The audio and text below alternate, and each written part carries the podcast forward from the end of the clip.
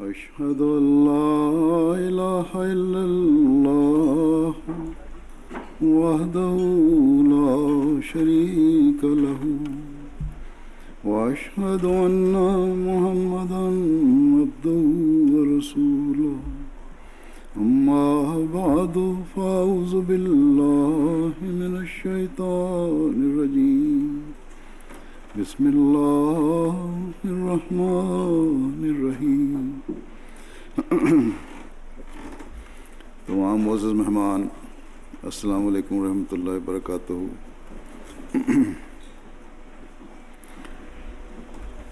ابھی کچھ کہنے کے لیے میں نے جو تلاوت کی گئی تھی، اس کی بنیاد پہ، پھر بعض مقررین کے کہنے پہ کچھ نوٹس بنائے تھے۔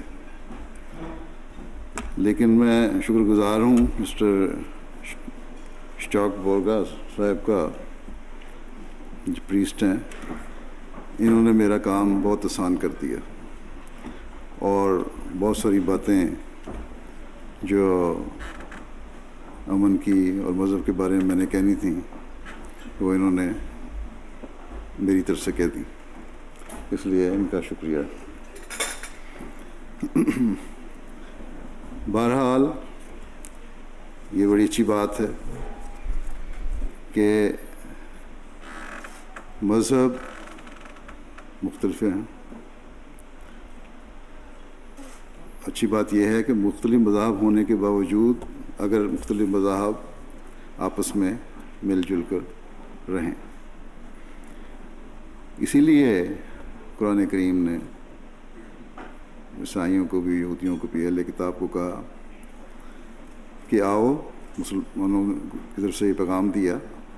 آ، حضرت صلی اللہ علیہ وسلم کی طرف سے یہ پیغام دیا کہ آؤ، ہم اس بات پر مل جل کر کام کریں۔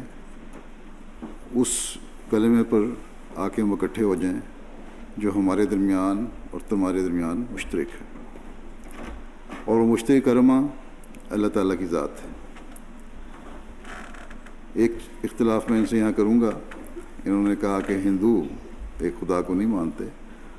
اصل میں ہندو بھی الٹیمیٹلی ایک خدا تک پہنچتے ہیں، باوجود مختلف اپنے دیوتاؤں کے۔ اور تمام مذاہب ہم یہ یقین رکھتے ہیں کہ اللہ تعالیٰ کی طرف سے آئے، مختلف قوموں کے لیے آئے، مختلف زمانوں میں آئے۔ اور سب اگر اللہ کی طرف سے آئے اس خدا کی طرف سے آئے جو اس دنیا کو پیدا کرنے والا ہے۔ اس خدا کی طرف سے آئے جس نے انسان کو اشرف المخلوقات بنایا، تو پھر پیغام بھی ایک ہونا چاہیے تھا۔ اور وہ پیغام ایک ہی تھا کہ ایک خدا کی عبادت کرو اور اس کا کسی کو شریک نہ بناؤ۔ اور آپس میں محبت اور پیار اور بھائی چارے سے رہو۔ اسی لیے ہم مسلمان جو ہیں، جو حقیقی مسلمان ہیں، وہ تمام انبیاء پر یقین رکھتے ہیں۔ ہم اس بات پر یقین رکھتے ہیں کہ تمام قوموں میں، تمام مذاہب میں انبیاء آئے، اللہ تعالیٰ کی طرف سے وہ فرشتہ دے اور نیک لوگ آئے جنہوں نے مذہب کو قائم کیا۔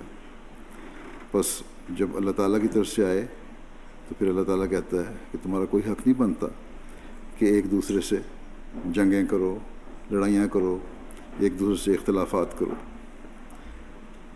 بلکہ اگر قرآن کریم غور سے پڑھیں تو وہاں جب جنگ کی اجازت آ حضرت صلی اللہ علیہ وسلم کو دی گئی تو وہ اجازت ایک لمبے عرصے کی جو پرسیکیوشن ہوئی، مسلمانوں پر بھی، ان پر بھی، اس کی وجہ سے دی گئی اور جب آپ ہجرت کر کے مدینہ چلے گئے۔ اور جو آیت قرآن کریم میں اس بارے میں ہے، اجازت کے بارے میں، اس میں بڑا واضح لکھا ہوا ہے کہ اگر اگر تم نے نہ روکا ان ظالموں کے ہاتھوں کو، تو پھر یہ ظلم میں بڑھتے چلے جائیں گے۔ اس لیے ان کو سزا ضروری ہے۔ اور اس لیے ضروری ہے کہ اگر ان کو نہ روکا گیا، یہ قرآن کریم میں لکھا ہوا ہے کہ پھر نہ کوئی چرچ باقی رہے گا، نہ کوئی سیناگوگ باقی رہے گا، نہ کوئی ٹیمپل باقی رہے گا، نہ کوئی مسجد باقی رہے گی، جہاں اللہ تعالیٰ کا نام لیا جاتا ہے، جہاں لوگ اکٹھے ہوتے ہیں عبادت کے لیے۔ بس ایک حقیقی مسلمان کے لیے ضروری ہے کہ جب وہ اپنی مسجد میں عبادت کرنے کے لیے آتا ہے اور جب اپنی مسجد کی حفاظت کی خواہش رکھتا ہے تو اس کا فرض ہے کہ وہ چرچ کی بھی حفاظت کرے، وہ یہودی سنگاؤ کی بھی حفاظت کرے اور ان کے ساتھ بھی پیار و محبت سے رہے۔ اور یہی وہ تعلیم ہے، اگر جس پر عمل ہو تو پھر محبت، پیار اور بھائی چارہ پھیلتا ہے۔ ہمارے سامنے قرآن کریم پڑھا گیا، تلاوت کی گئی، خلاصہ اس میں یہی بیان کیا گیا کہ تم لوگوں کے حق ادا کرو، غریبوں کے حق ادا کرو، یتیموں کے حق ادا کرو، مسافروں کے حق ادا کرو، اور ان کی مدد کرو، خدمت خلق کے کام کرو۔ اور پھر یہ بھی اس میں بیان ہوا کہ نمازیں پڑھو اور زکوٰۃ دو۔ زکوٰۃ کا مطلب یہ ہے کہ اپنے مالوں کو پاکیزہ کرو۔ اور مال پاکیزہ کس طرح ہوتا ہے؟ مال پاکیزہ اللہ تعالیٰ کی مخلوق کے رستے میں، ان کی خدمت خلق کے کام میں خرچ کرنے سے ہوتا ہے۔ بس یہ حقیقی مسلمان تو اس بات پر یقین رکھتا ہے اور ہم احمدی اس بات کا دعویٰ کرتے ہیں کہ ہم اللہ تعالیٰ کے فضل سے اس پر عمل کرتے ہیں۔ اور یہی وجہ ہے کہ جہاں احمدی مسلمان مختلف دنیا میں قائم ہیں، تبلیغ کرتے ہیں، اسلام کا پیغام پہنچاتے ہیں وہاں خدمت خل کے کام بھی کرتے ہیں۔ یہی وجہ ہے کہ ہمارے اسکول اور ہمارے کالج اور ہمارے ہسپتال دنیا کے مختلف علاقوں میں، جو غریب ملکوں میں، افریقہ کے ملکوں میں یا ایشیا کے غریب ملکوں میں قائم ہیں۔ اس لیے کہ انسانیت خدمت کریں اور بغیر کسی امتیاز کے خدمت کرتے ہیں۔ ہمارے ہسپتالوں کے نوے فیصد مریض عیسائیوں میں سے ہیں ہمارے اسکولوں کے طلباء میں سے، نوے فیصد طالب علم عیسائیوں میں سے ہیں یا لا مذہبوں میں سے ہیں یا دوسرے مذہب میں سے ہیں۔ اور جو ان میں سے ٹیلنٹڈ ہیں، ان کو ہم وظیفے بھی دیتے ہیں، بغیر کسی امتیاز کے۔ صرف اس لیے کہ ایک انسان کا حق ہے کہ اگر بعض حالات کی وجہ سے وہ بعض چیزوں سے محروم کیا گیا ہے تو جس حد تک اس کی مدد ہو سکتی ہے، اس کے، اس کی محرومیت کو ختم کیا جائے۔ اور یہی انسانیتی خدمت ہے۔ بلکہ مسجد کا ذکر ہو رہا ہے، مسجد عبادت کے لیے بنائی جاتی ہے۔ لیکن قرآن کریم میں یہ بھی ذکر ہے کہ تمہاری نمازیں تمہارے لیے ہلاکت کا باعث بن جائیں گی۔ کیوں بن جائیں گی یہ تم ایک طرف اللہ کہتا ہے میری عبادت کرو، دوسرے طرف کہتا ہے کہ تمہاری عبادت جو ہے، تمہاری نمازیں جو ہیں، تمہارے منہ پہ میں ماروں گا کیونکہ تمہیں الٹا دی جائیں گی تمہارے پر۔ کیونکہ تم غریبوں کا خیال نہیں رکھتے، تم یتیموں کا خیال نہیں رکھتے، تم ملک میں فساد پیدا کرنے والے ہو۔ اس لیے تمہاری نمازیں قبول نہیں ہوں گی۔ بس ایک حقیقی مسلمان تو یہ سوچ بھی نہیں سکتا کہ کسی قسم کا فتنہ اور فساد اس کی طرف منسوخ ہو سکتا ہے یا کسی قسم کے فتنے اور فساد کے کرنے کا اس کو خیال آ سکتا ہے۔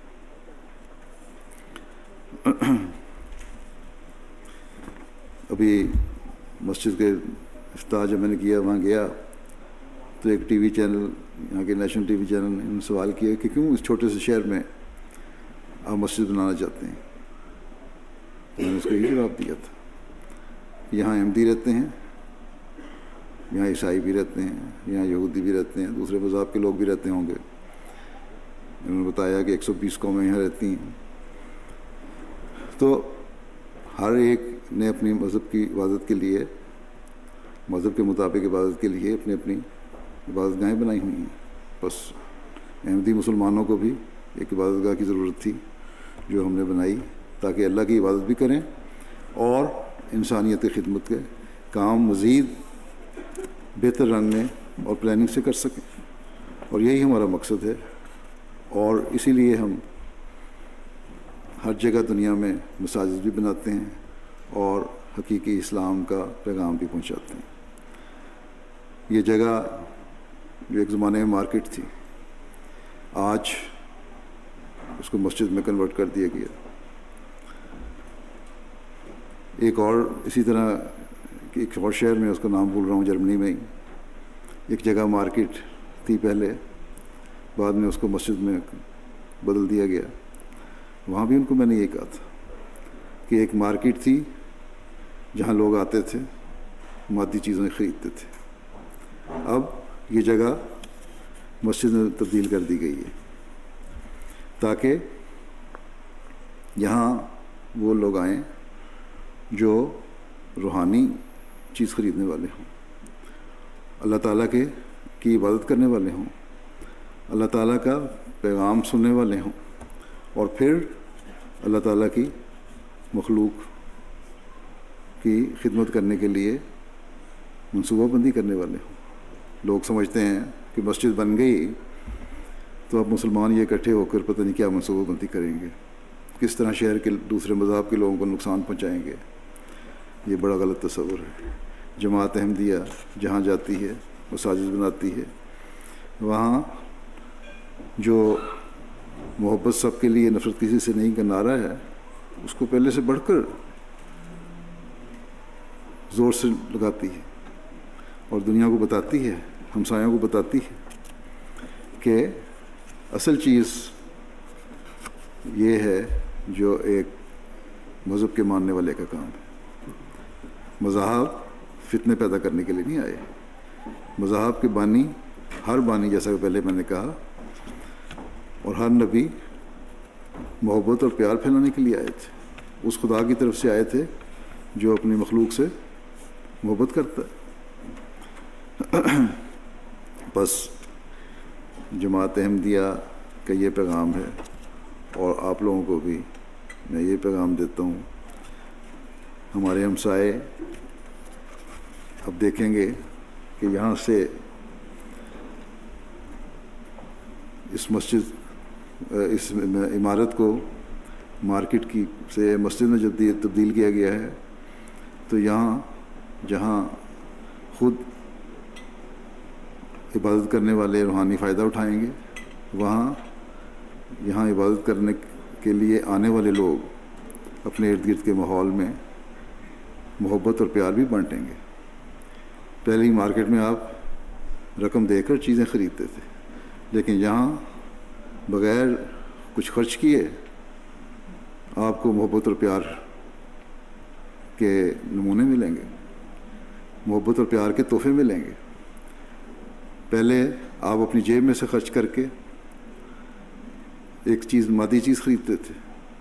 اب یہاں وہ لوگ جو اس مسجد میں عبادت کرتے ہیں، اپنی جیب سے خرچ کر کے اپنے ہمسایوں کے لیے محبت اور پیار بانٹیں گے۔ اور یہی ہے کہ اسلامی حقیقی تعلیم کا نمونہ ہے اور یہی احمدیوں کو یہاں دکھانا چاہیے۔ اگر یہ نمونہ نہیں دکھائیں گے تو وہ احمدی مسلمان کہلانے قابل نہیں۔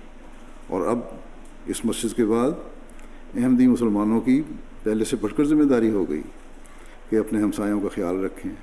ان کی تکلیفوں کا خیال رکھیں اور کسی بھی قسم کی نہ روحانی نہ مادی تکلیف ان کو پہنچائیں۔ اور جب یہ ہوگا تو تبھی اس اس مسجد کے اس نام کی کا بھی کا بھی پاس کرنے والے ہوں گے اور اس کا اظہار کرنے والے ہوں گے جو کہ اس مسجد کا نام ہے یعنی کہ آفیت۔ اللہ تعالیٰ کا نام بھی ایک صفت ہے آفیت اور جب اللہ تعالیٰ کی آفیت میں انسان آتا ہے، تو ہر شر سے محفوظ ہوتا ہے۔ بس اللہ تعالیٰ نے قرآن کریم میں یہ بھی فرمایا کہ میں اپنے بندوں کو یہ کہتا ہوں کہ جو میری صفات ہیں، ان کو تم اپنی اپنی استعداد کے مطابق اختیار کرو۔ اللہ تعالیٰ کی یہ صفت عافیت جو ہے، یہ ہم سے مطالبہ کرتی ہے۔ ہم احمدی جو اس علاقے میں رہتے ہیں۔ ہر ہم اس شہر کے ہر باسی کو اور خاص طور پہ ہمسایوں کو اپنی طرف سے جس حد تک عافیت میں رکھ سکتے ہیں، حفاظت میں رکھ سکتے ہیں، ان کی حفاظت کریں اور کبھی بھی کوئی شر ہمارے سے ان کو نہ پہنچے۔ مجھے امید ہے کہ اگر یہ کام کریں گے تو ان شاء اللہ تعالیٰ جن لوگوں کے دلوں میں کچھ تحفظات ہیں۔ گو، یہ کہا جاتا ہے کہ لوگوں نے تعاون کیا ہمسایوں نے بھی تعاون کیا۔ لیکن بہت سے لوگ اس شہر کے جماعت احمدیہ کو نہیں جانتے۔ جس طرح کے باقی شہروں میں تعارف ہے، یہ مجھے، یہ بھی مجھے بتایا گیا۔ تو اس مسجد کے بننے سے یہ مزید تعارف پڑے گا۔ لارڈ میئر نے جو کی، جو قائم مقام ہیں محترمہ، انہوں نے یہ اظہار کیا۔ کہ کہ مسجد کی مثال ہیرے کی ہے۔ اور میرا خیال غالباً انہوں نے کہا تھا۔ ہیرا یقیناً ہے یہ، لیکن اگر احمدی مسلمان اس ہیرے کی پہچان کروانے والے ہوں گے، تبھی ہیرا نظر آئے گا۔ نہیں، اگر اگر اپنے ہمسایوں کے حقوق ادا نہیں کریں گے اگر اپنے شہر میں ہم فتنہ و فساد پیدا کرنے والے ہوں گے، تو لوگ کہیں گے جس کو ہم ہیرا سمجھے تھے، یہ تو جعلی چیز نکلی۔ بس اس مسجد کے بننے سے ہماری ذمہ داریاں بڑھ گئی ہیں۔ جہاں میں آپ لوگوں کو کہوں گا، مہمانوں کو، کہ آپ بے فکر رہیں۔ آپ کو کسی قسم کی تکلیف انشاءاللہ احمدی مسلمانوں سے نہیں پہنچے گی، بلکہ مسجد ایک امن اور سلامتی اور پیار اور محبت کا سمبل بن کے ابھرے گی۔ وہاں احمدیوں سے بھی میں کہتا ہوں کہ پہلے سے پڑھ کر قرآن تعلیم پر عمل کرتے ہوئے اپنے ہمسایوں کے حق ادا کرنے کی کوشش کریں۔ اور ہمسایوں کے حقوق بہت وسیع ہیں۔ اس حد تک وسیع ہیں کہ بانی اسلام حضرت محمد رسول اللہ صلی اللہ علیہ وسلم نے فرمایا کہ اللہ تعالیٰ نے مجھے اس حد تک ہمسایوں کے حقوق کی طرف توجہ دلائی ہے۔ کہ ایک وقت میں میں سمجھا تھا شاید وراثت میں بھی ہمسائے کا حق شامل کر لیا جائے گا۔ بس یہ اہمیت ہے اسلام میں ہمسائے کی۔ جب یہ اہمیت ہو تو کس طرح ہو سکتا ہے؟ کہ ہم سے تکلیف پہنچے کسی کو۔ ان شاء اللہ تعالیٰ ہم ہمسایوں کی تکلیفوں کو دور کرنے کے لیے، دوسرے مذہب کے ساتھ مل جل کر کام کرنے کے لیے اور ہماری طرف سے کوئی خوف اور کوئی اس قسم کی شر کی امید نہیں رکھنی چاہیے کہ شاید یہ بھی باقی مسلمانوں کی طرح نہ ہوں، کیونکہ مسلمان آج کل بدنام ہیں۔ انہوں نے بہت سارے ایک مقرر نے مثالیں دیں، بیلجیم کے میں ظلم کی، قتل کی اسٹاک ہوم میں قتل، ظلم کی، حملے کی۔ لندن میں حملے کی، لیکن یہی چیزیں اسلام کے نام پر بعض مسلمان اپنے ملکوں میں بھی کر رہے ہیں، مسلمان مسلمان کو بھی قتل کر رہے ہیں۔ تو یہ یہ یہ نہیں کہ مسلمان غیر مسلموں کو قتل کرنا چاہتے ہیں، بلکہ یہ لوگ اسلام کے نام پر اپنے ذاتی مفادات حاصل کرنے کے لیے جس کو بھی جو بھی سامنے آتا ہے، جو بھی ان سے اختلاف کرنے والے، اس کو قتل کرتے ہیں۔ اس لیے بے شمار مسلمان مسلمانوں کے ہاتھوں بھی قتل ہو رہے ہیں۔ بس آج اگر زمان، دنیا کو ضرورت ہے، تو پیار اور محبت اور بھائی چارے کی۔ اس نعرے کی جو ہم لگاتے ہیں کہ محبت سب کے لیے، نفرت کسی سے نہیں۔ اور یہی نعرہ ہے، اگر اس کو ہم سمجھ سکیں، تو پھر مسلمان مسلمان کی بھی حق ادا کرے گا۔ اور دوسرے مذہب والوں کی بھی حق ادا کرے گا۔ اور اصل بنیاد یہ ہے، جو بانی اسلام نے کہا کہ میرے آنے کا مقصد دو ہے، دو ہیں، جس کی وجہ سے میں اپنی جماعت قائم کرتا ہوں۔ ایک یہ کہ بندے کو یہ بتاؤں کہ ایک خدا ہے اور تم اس خدا کو مانو اور اس کی عبادت کا حق ادا کرو۔ جس طریقے سے بھی اس کر سکتے اسے قریب آؤ۔ دوسرے یہ کہ ایک دوسرے کے انسان انسان کے حقوق پہچانے۔ قطع نظر اس کے کہ کوئی عیسائی ہے، یہودی ہے، ہندو ہے، یا کسی اور مذہب کا ہے، یا مسلمان ہے۔ ہر انسان کے حقوق ہیں۔ اور ایک انسان کو قطع نظر اس کے مذہب کے، اس کا حق ادا کرنا چاہیے۔ اور جب بھی اسی خدمت کی ضرورت ہو اسے خدمت کرنی چاہیے۔ اللہ کرے کہ ہم احمدی اس شہر میں بھی اس بات پر عمل کرنے والے ہوں اور آپ لوگوں کی صحیح خدمت کرنے والے ہوں اور یہاں کے لوگ جن کے دل میں ذرا بھی تحفظات ہیں، ان کو، ان کے تحفظات دور ہوں اور وہ سمجھیں کہ احمدی مسلمان حقیقت میں سمبل ہیں پیار، محبت اور بھائی چارے کا۔ شکریہ۔